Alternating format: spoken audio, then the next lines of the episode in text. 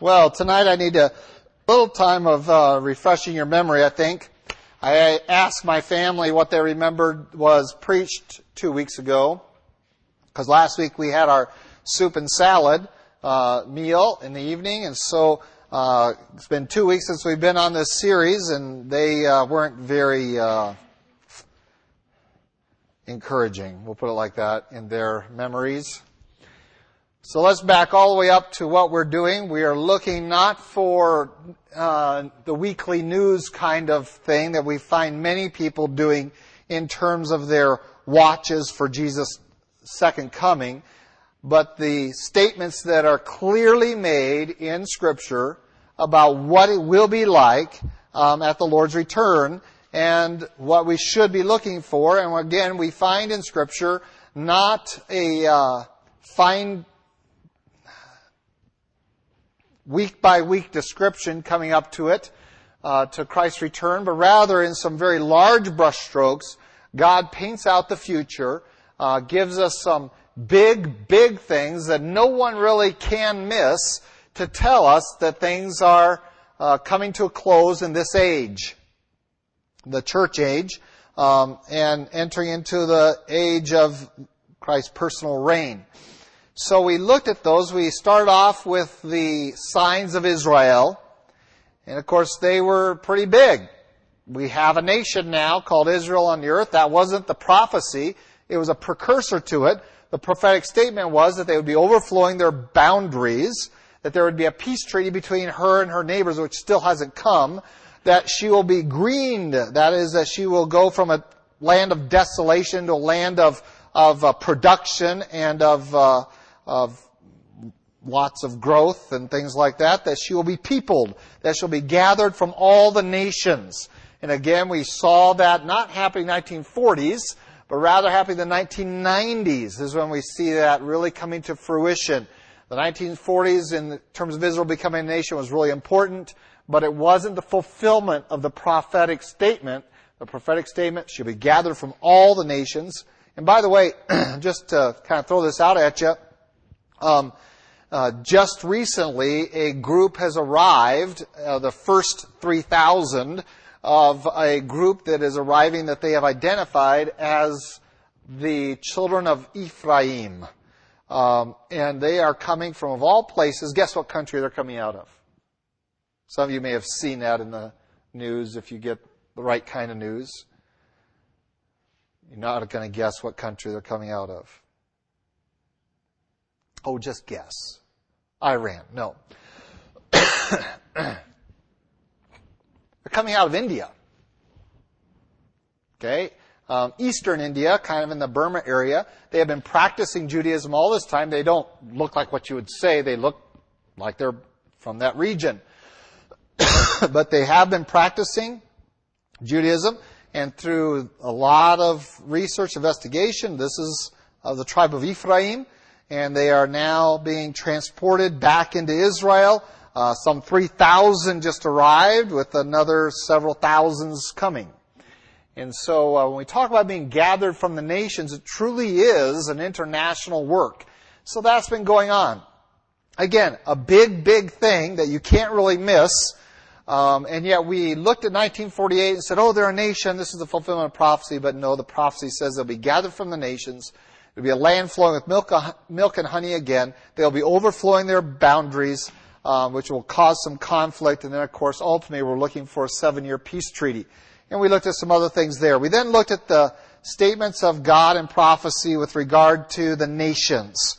What are we looking for in terms of what countries is God going to be uh, identifying or isolating uh, as the nations from which um, are going to bring the rebellion against him uh, that we should anticipate. And again, we find a very carefully presented picture of the nations going all the way back to Egypt um, and going all the way through the Old Testament period, the intertestamental period, into Rome and then into John's future, Daniel's distant future, um, to talk about an intermediate empire that has come and has done what it's supposed to have done and then a final empire that the repeated statement over and over again is that that uh, Christ himself will destroy that nation. And we have seen the evidences laid out there. And again, um, the confusion in the prophetic world where we take kings and make them into nations, we take nations and, and make them individuals, um, when prophecy doesn't do that. Beasts are always nations and empires, crowns and heads are kings and sometimes representing their nations, but generally individuals. And so we looked at that and we see uh, not on the horizon, but rather in our past, many of the things that God said would be the evidence to identify that last nation on earth that will oppose God. Uh, we've seen them already occurred. We've already seen a nation that's drawn out by supplanting, not by conquering, but by supplanting three other nations in her territory, uh, basically taking over territory they once possessed without destroying their predecessor, its predecessor. Uh, a nation that has brought down fire in the sight from heaven in the sight of men, a nation that is that made talking pictures, and that was the big one. So those are some of the big elephants in the room. The Bible says, look out for this country, a country that Habakkuk describes as in great debt, um, uh, unprecedented debt, and yet even though in their debt, they don't stop consuming. They just keep taking up more and more and more. In fact, they consume everything from the other nations. They're just gobbling it up. And so we saw that as the United States fulfilling that role, having done all those things just as has been described. Again, and we're not stretching the text and we're not looking around for little small things. These are huge things that are obvious to everyone. The Bible says when you see a nation like that, um, that has uh, brought down fire in the sight of men from heaven, when you see a nation that has made images talk and come to life and then teach with them, uh, when you see these things taking over the economy and, and the debt that's involved there, know that that is the one. That is the final nation. So we looked at the, the prophecy of the nations. We have now been in the field of the, of the signs of sin. God says that there's going to be a kind of world that uh, is going to be characterized by sinfulness. And we looked at the historical means of that. Uh, we looked at uh, the times of God's judgment in the past which included the flood, Sodom and Gomorrah, Egypt, Israel, Assyria, and Judah. We looked at those examples of the direct working of God to pour out his wrath. What is it that gets God's goat? What is it that goads him into action, into judgment? Because that is going to be the conditions for God to pour out his wrath for seven years um, that's described in Revelation. And so we looked at those and we saw these indicators uh, among the nations, among the people. Uh, we saw a list of things we're going to get into tonight. Uh, among God's people, Israel and Judah, we saw a different set of sins. And then two weeks ago we looked at are these sins in the church? And that is where we concluded is we're not looking just at the world's sin. The world has always been sinful.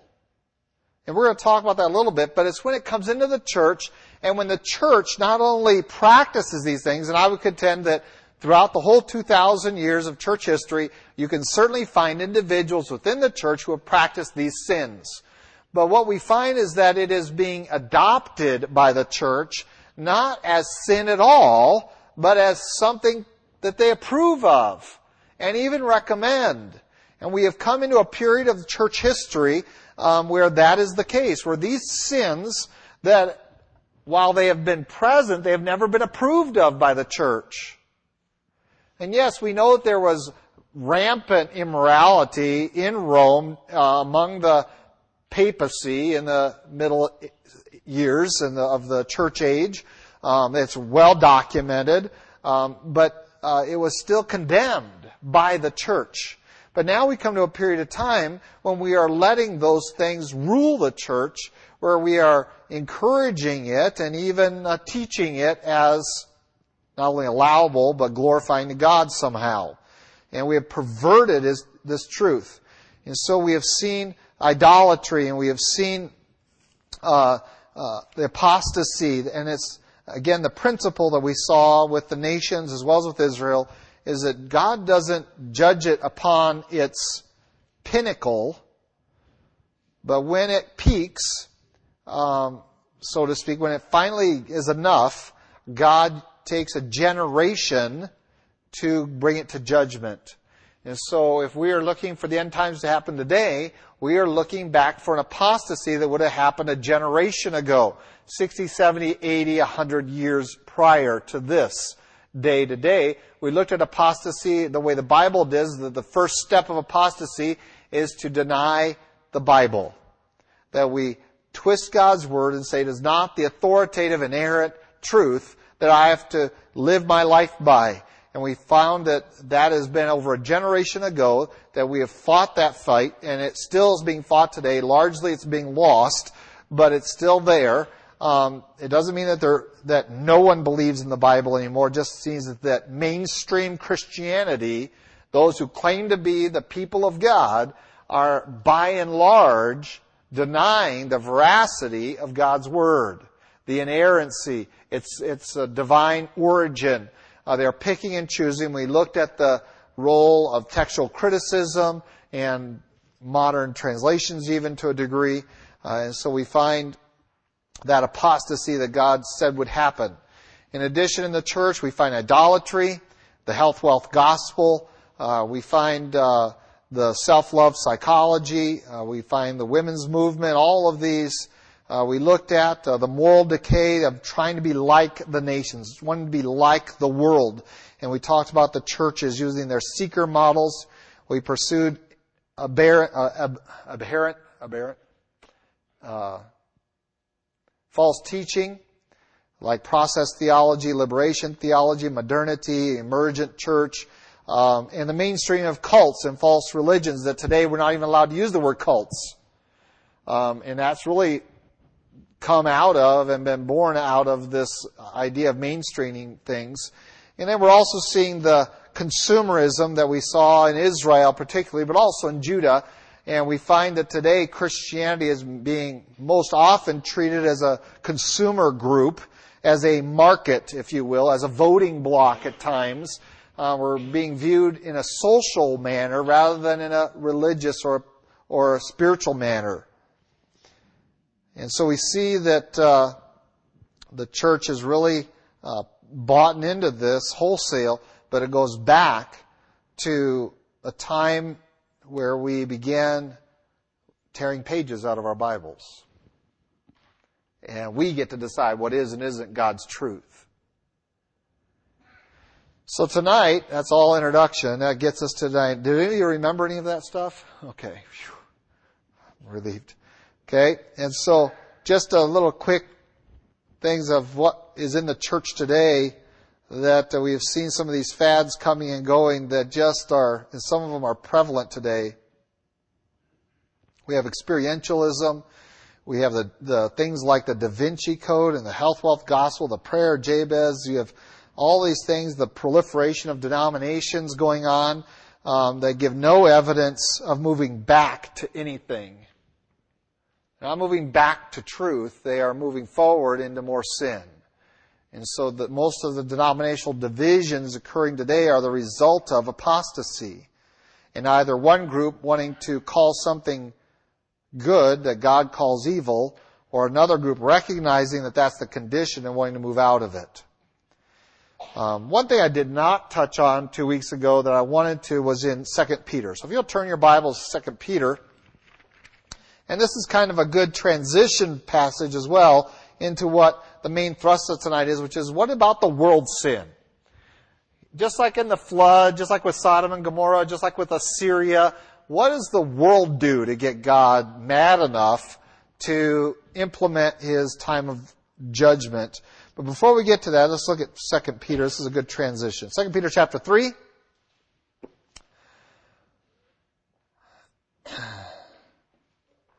And again, Peter says in verse 1, Beloved, I now write to you this second epistle, in both of which I stir up your pure minds by way of reminder, that you may be mindful of the words which were spoken before by the holy prophets and of the commandments of us, the apostles of the Lord and Savior. Knowing this first. Okay, so he's going to set out a criteria of the end times. He says that scoffers will come in the last days, walking according to their own lusts.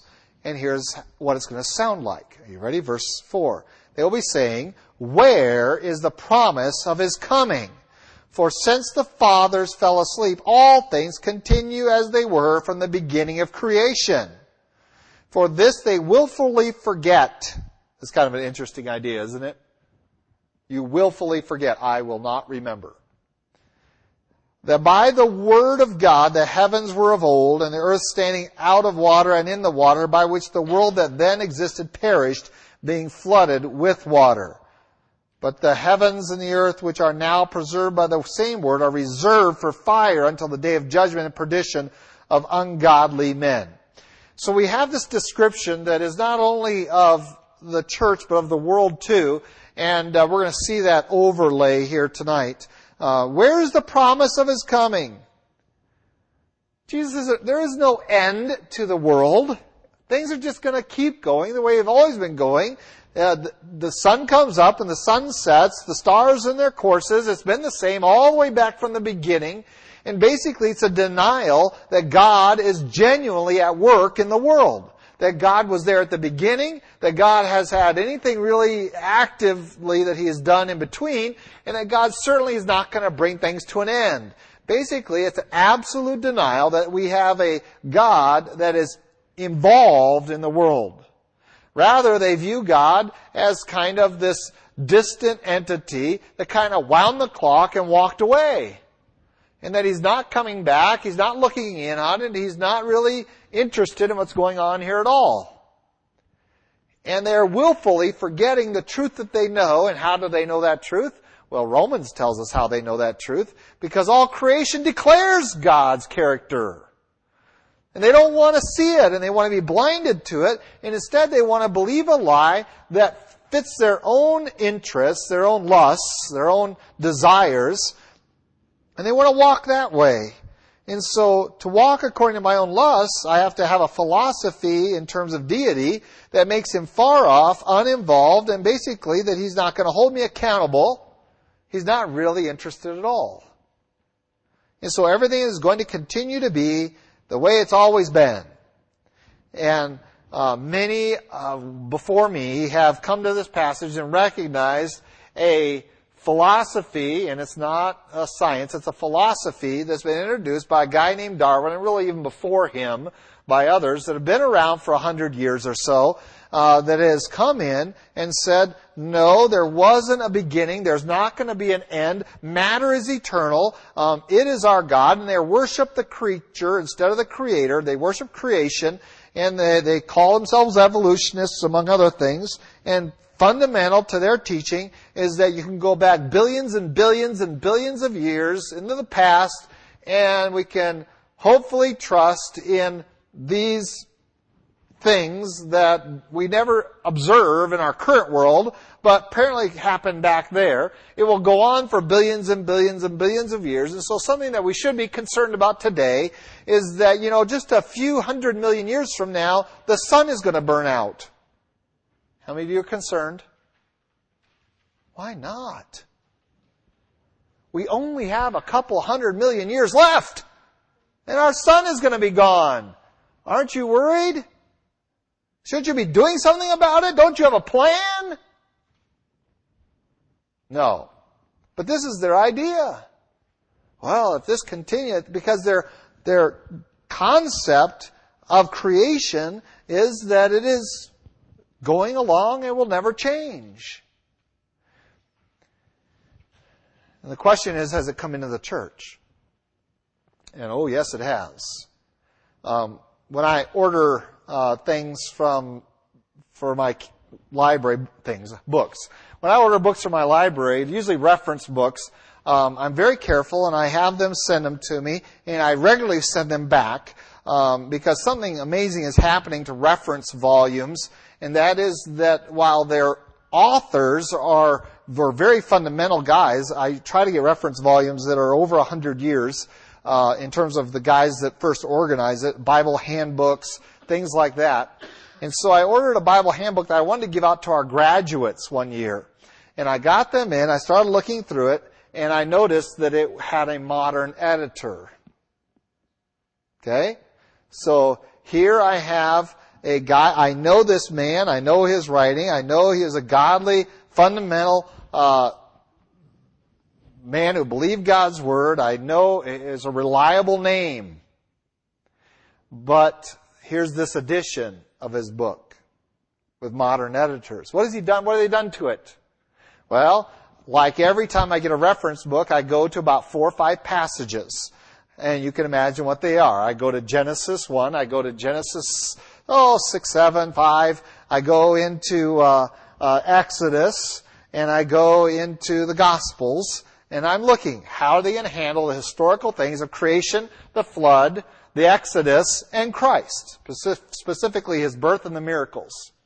And here I open up this historically very reliable reference volume. And what do I find when I turn to the very first passage? And I didn't have to re- read any more of the rest of the book because here is this description of creation. It certainly wasn't six 24 hour literal days.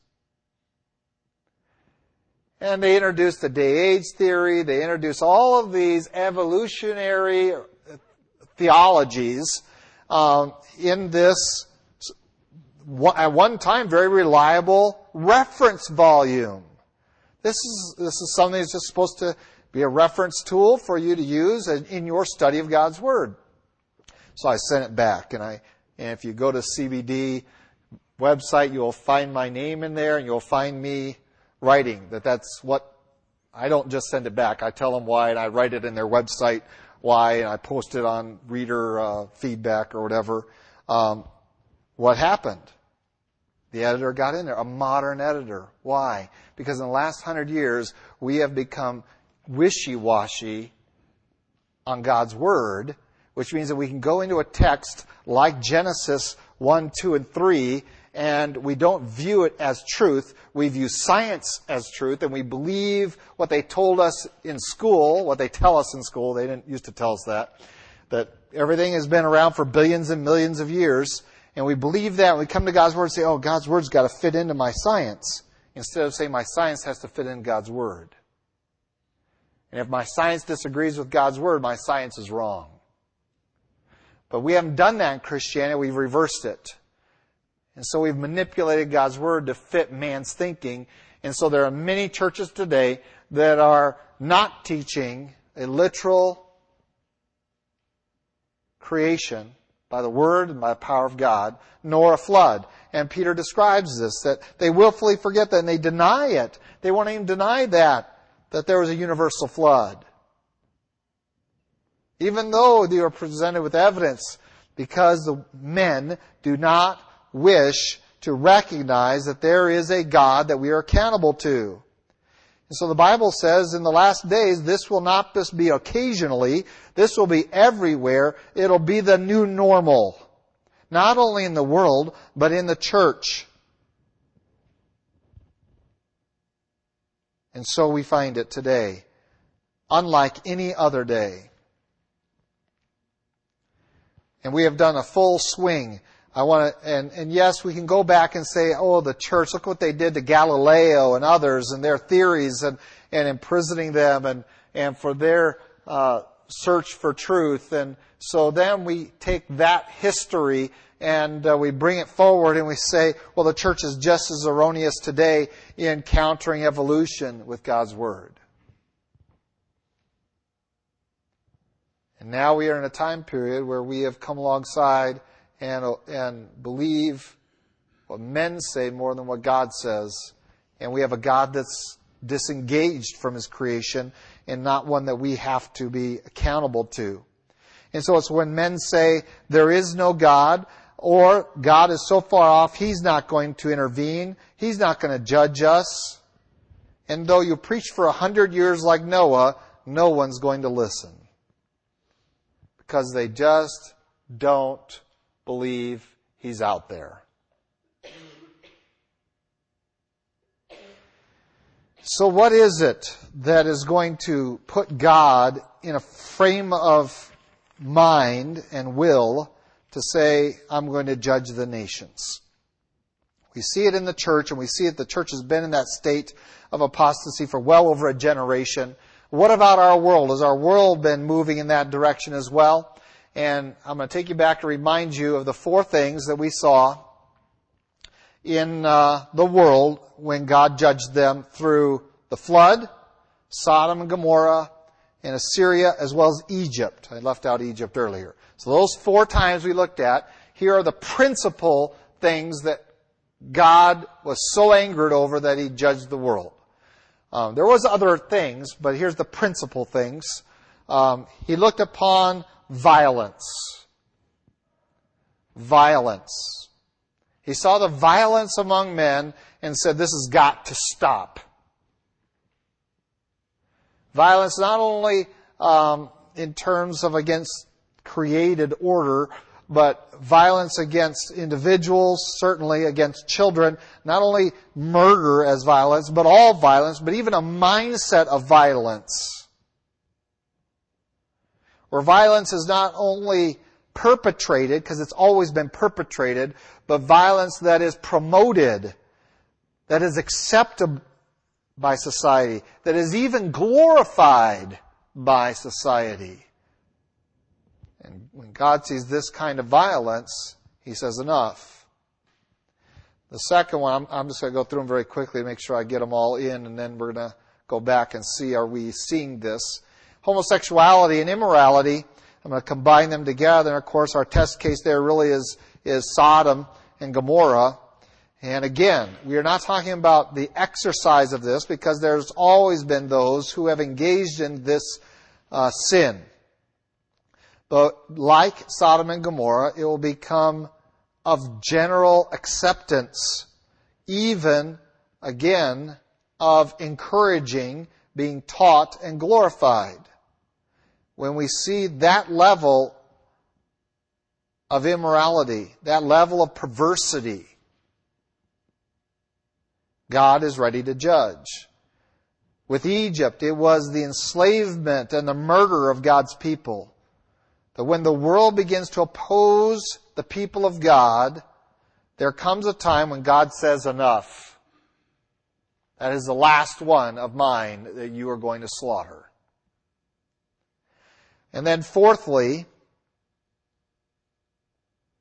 particularly pointed to Egypt and really, or not Egypt, but to Assyria, and this one God doesn't tolerate for very long at all, and that is boasting against God.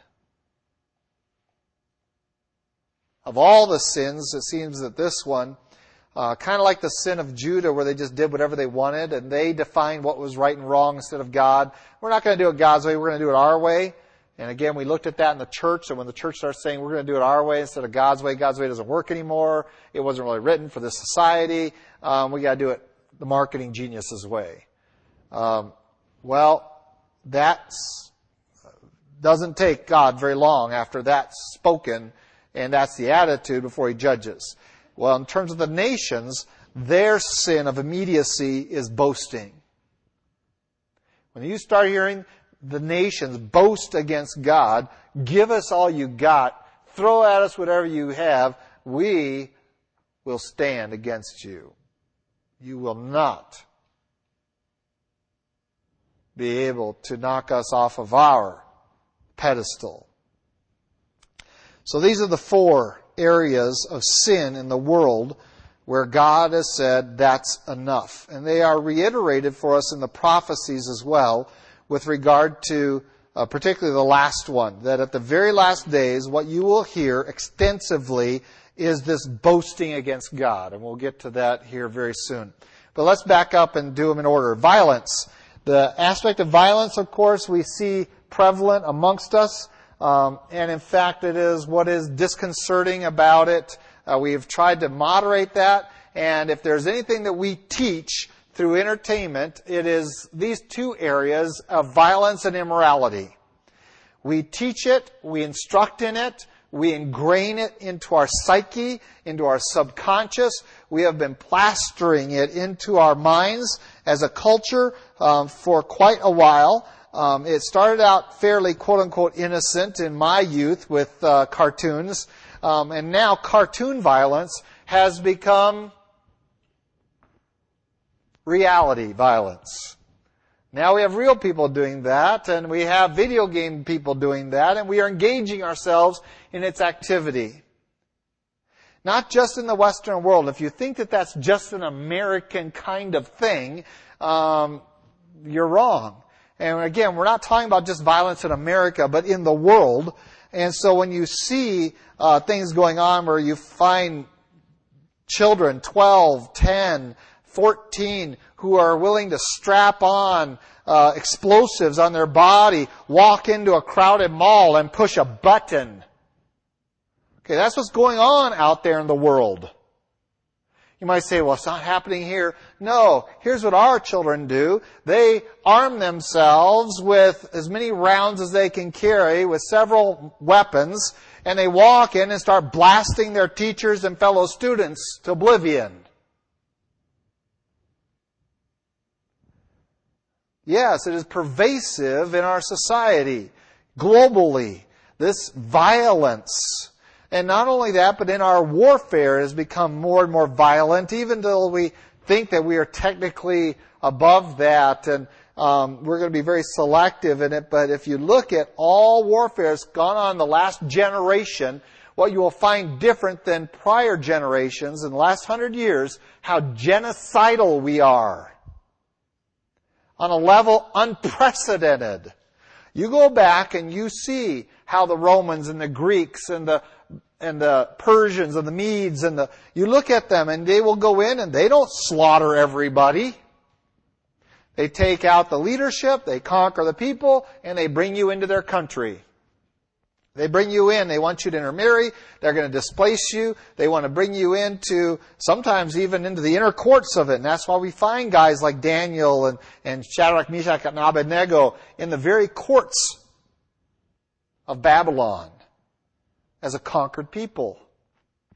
But it's really in these days that we find the genocidalness that's being perpetrated time and time and time again globally that we want all the Jews dead. We want all the Serbs dead. We want all the Shiites dead or the Sunnis. We want them all dead.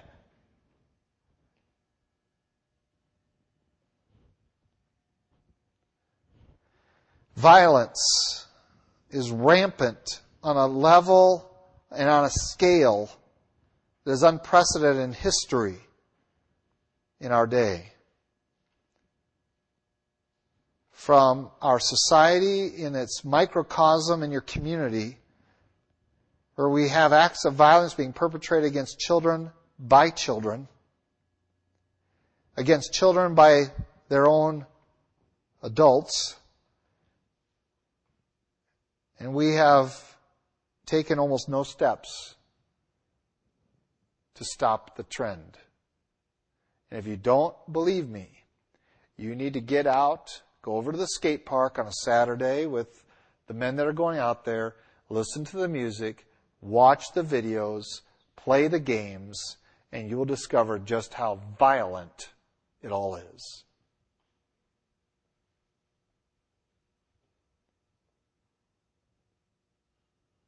And violence is now not only practice, it's always been practice, but now it's acceptable. And now it's not enough to have boxing. It's not enough to have wrestling. Now you have to have a cage and two men thrown into it and fight till one of them gives up.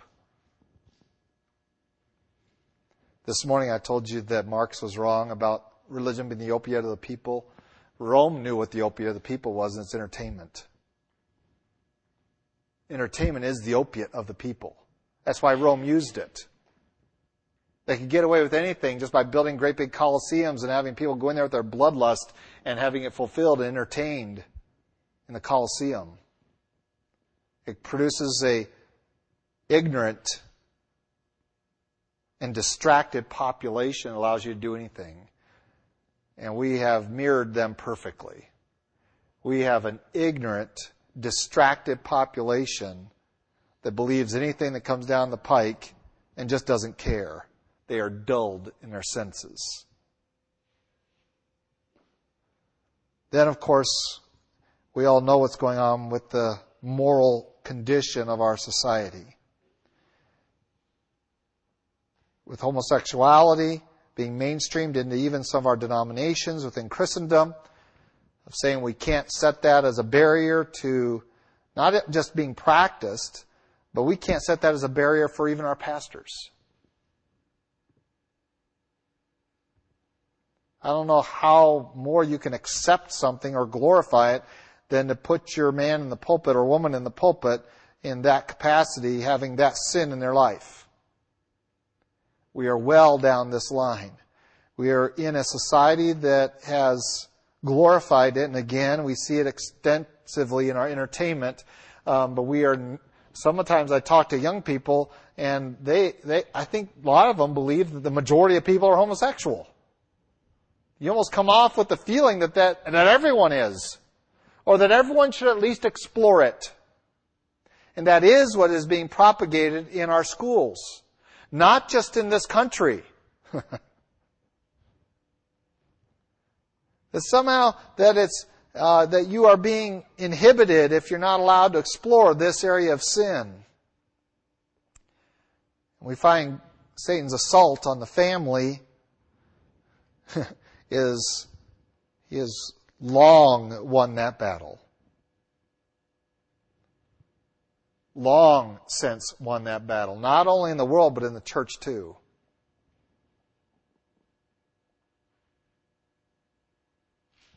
And so immorality reigns from east to west in our world. And God's, when God sees that, judgment is coming a cry goes up to God against a world like it did against that city.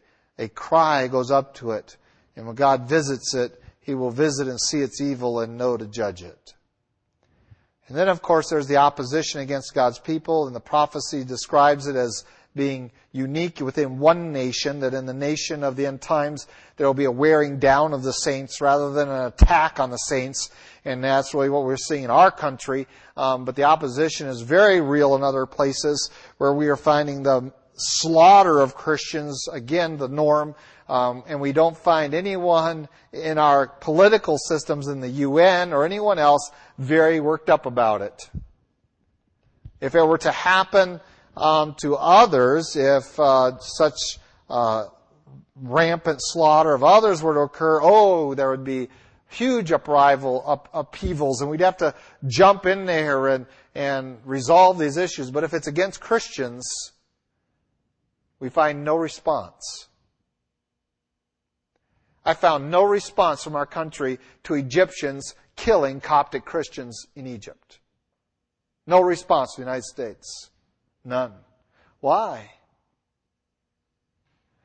Because Christians are the identified most dangerous group in our country.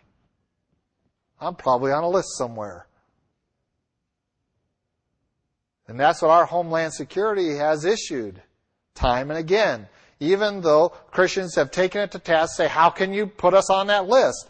But here's the list. And number one on the list are Christians who believe the Bible and believe in literal prophecy. How does it feel to be on the top of the terrorist list of your own country? Because you believe the Bible. You believe that what the Bible says about prophecy is absolutely true. You're considered the highest threat to our country. I am. And so we have this opposition and this has been building and building, and we can go back a generation ago uh, when we started extracting faith from our society. And of course, it was on very near my birthday, 50 years ago, that we took prayer out of schools um, and made that statement in this country. Um, but again, we see this over and over again, country after country, even in India, here of late we can't send support for the propagation of the gospel. It's okay, they'll let you be a Christian there, but as soon as you try to win someone else to Christ, you've committed a crime in India now. You're not allowed to propagate. your faith. It's okay for the Hindus, it's okay for the Muslims, it's okay for the Buddhists, but not you Christians. And this is true of country after country after country has taken this position against God's people. And then lastly, this last sin of the nations that has brought God to an end point has been boasting.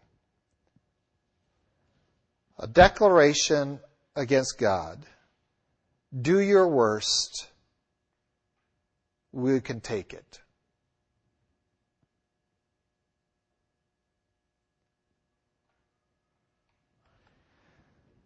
That as God initiates judgment, that instead of responding by repentance,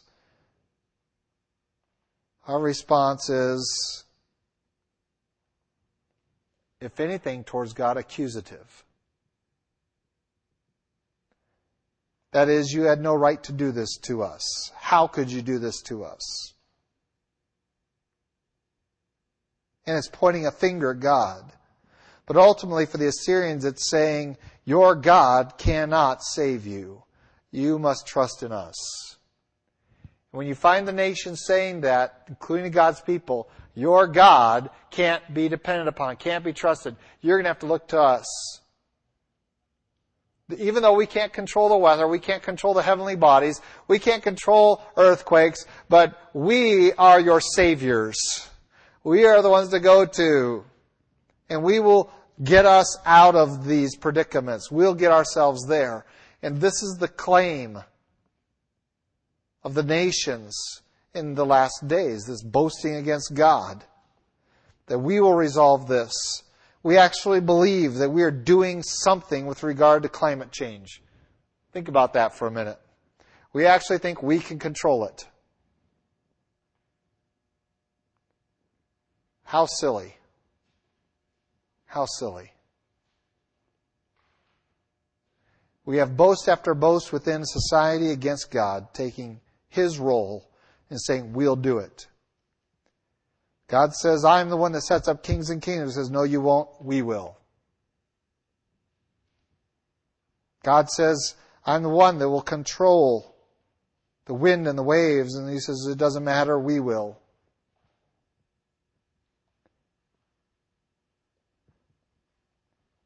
God describes a time of pestilence and famine and disease. And we say, no, we'll find a solution our way.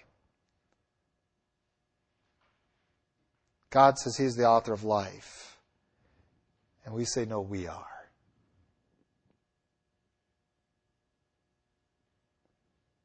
And these boasts against God are not new. We are not waiting for them. They are the sins of our nations today. And so we wait for nothing really other than the direct opposition to God when they see His hand. Uh, and we, I think, are beginning to see some of those birth pains going on in nature itself. And instead of dropping to our knees in repentance and remorse, we find a hard hearted, stiff necked response. Saying, no, this has nothing to do with God and His favor or disfavor.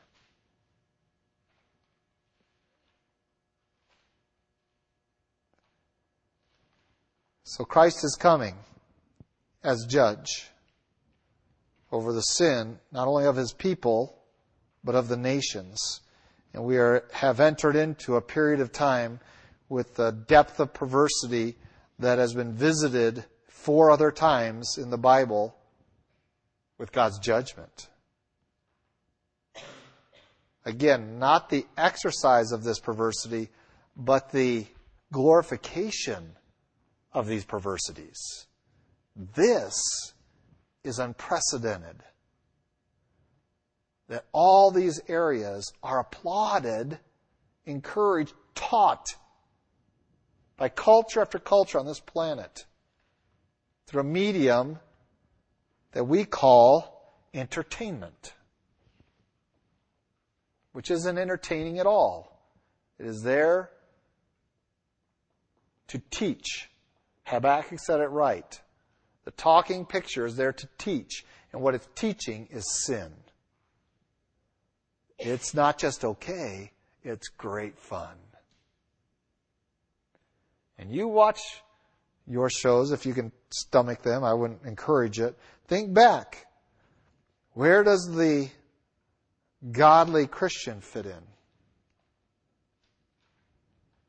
Oh, they're the fanatics that are weird and have no fun and are to be laughed at. Or at best ignored.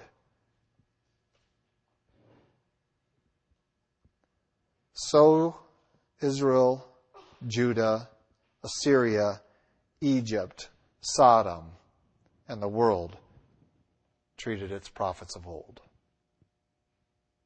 Right before God wiped their laughs off their face, collectively. So we are anticipating God's Christ's coming. Very exciting to us who are believers. but We understand what's going to move him to his coming. And I'm just going to read this one passage. This, what is the end in Revelation chapter 6? What is the period of time?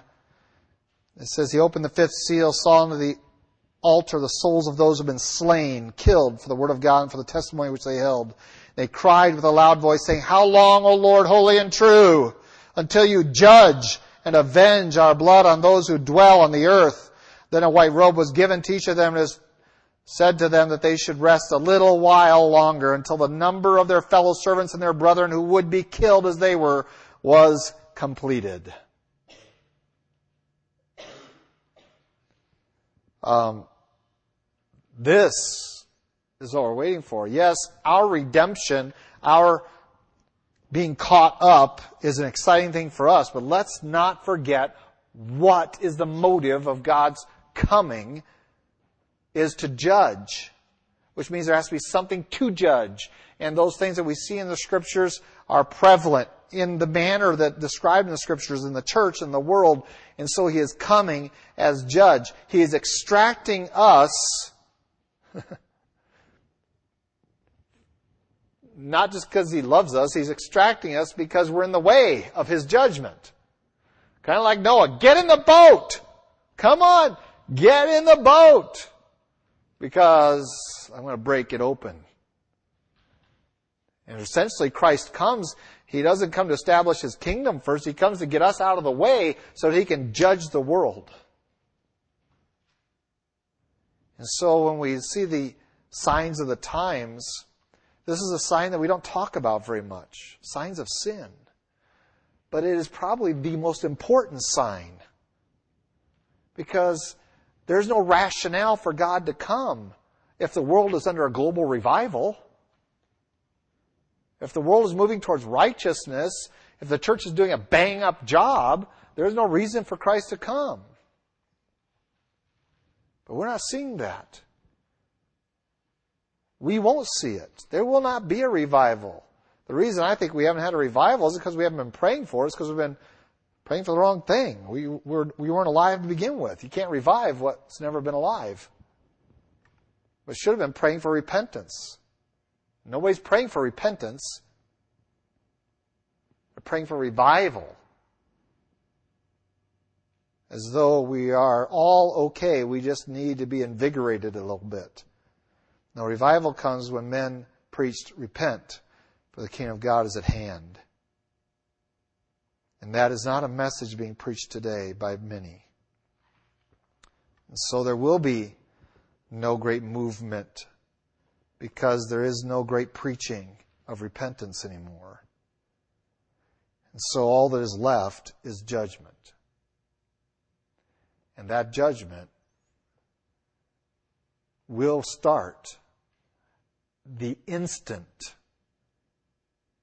the church is raptured.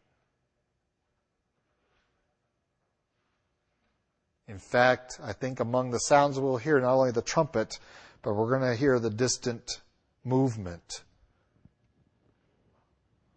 of the sixth seal, even as we go. Even as Lot and his family were told, don't look at it. You'll hear it. You'll know what's happening. Don't look at it. That's how near it is. As soon as they're gone, boom, judgment. As soon as we're gone, judgment. And the world is ready. They're filling up their sin.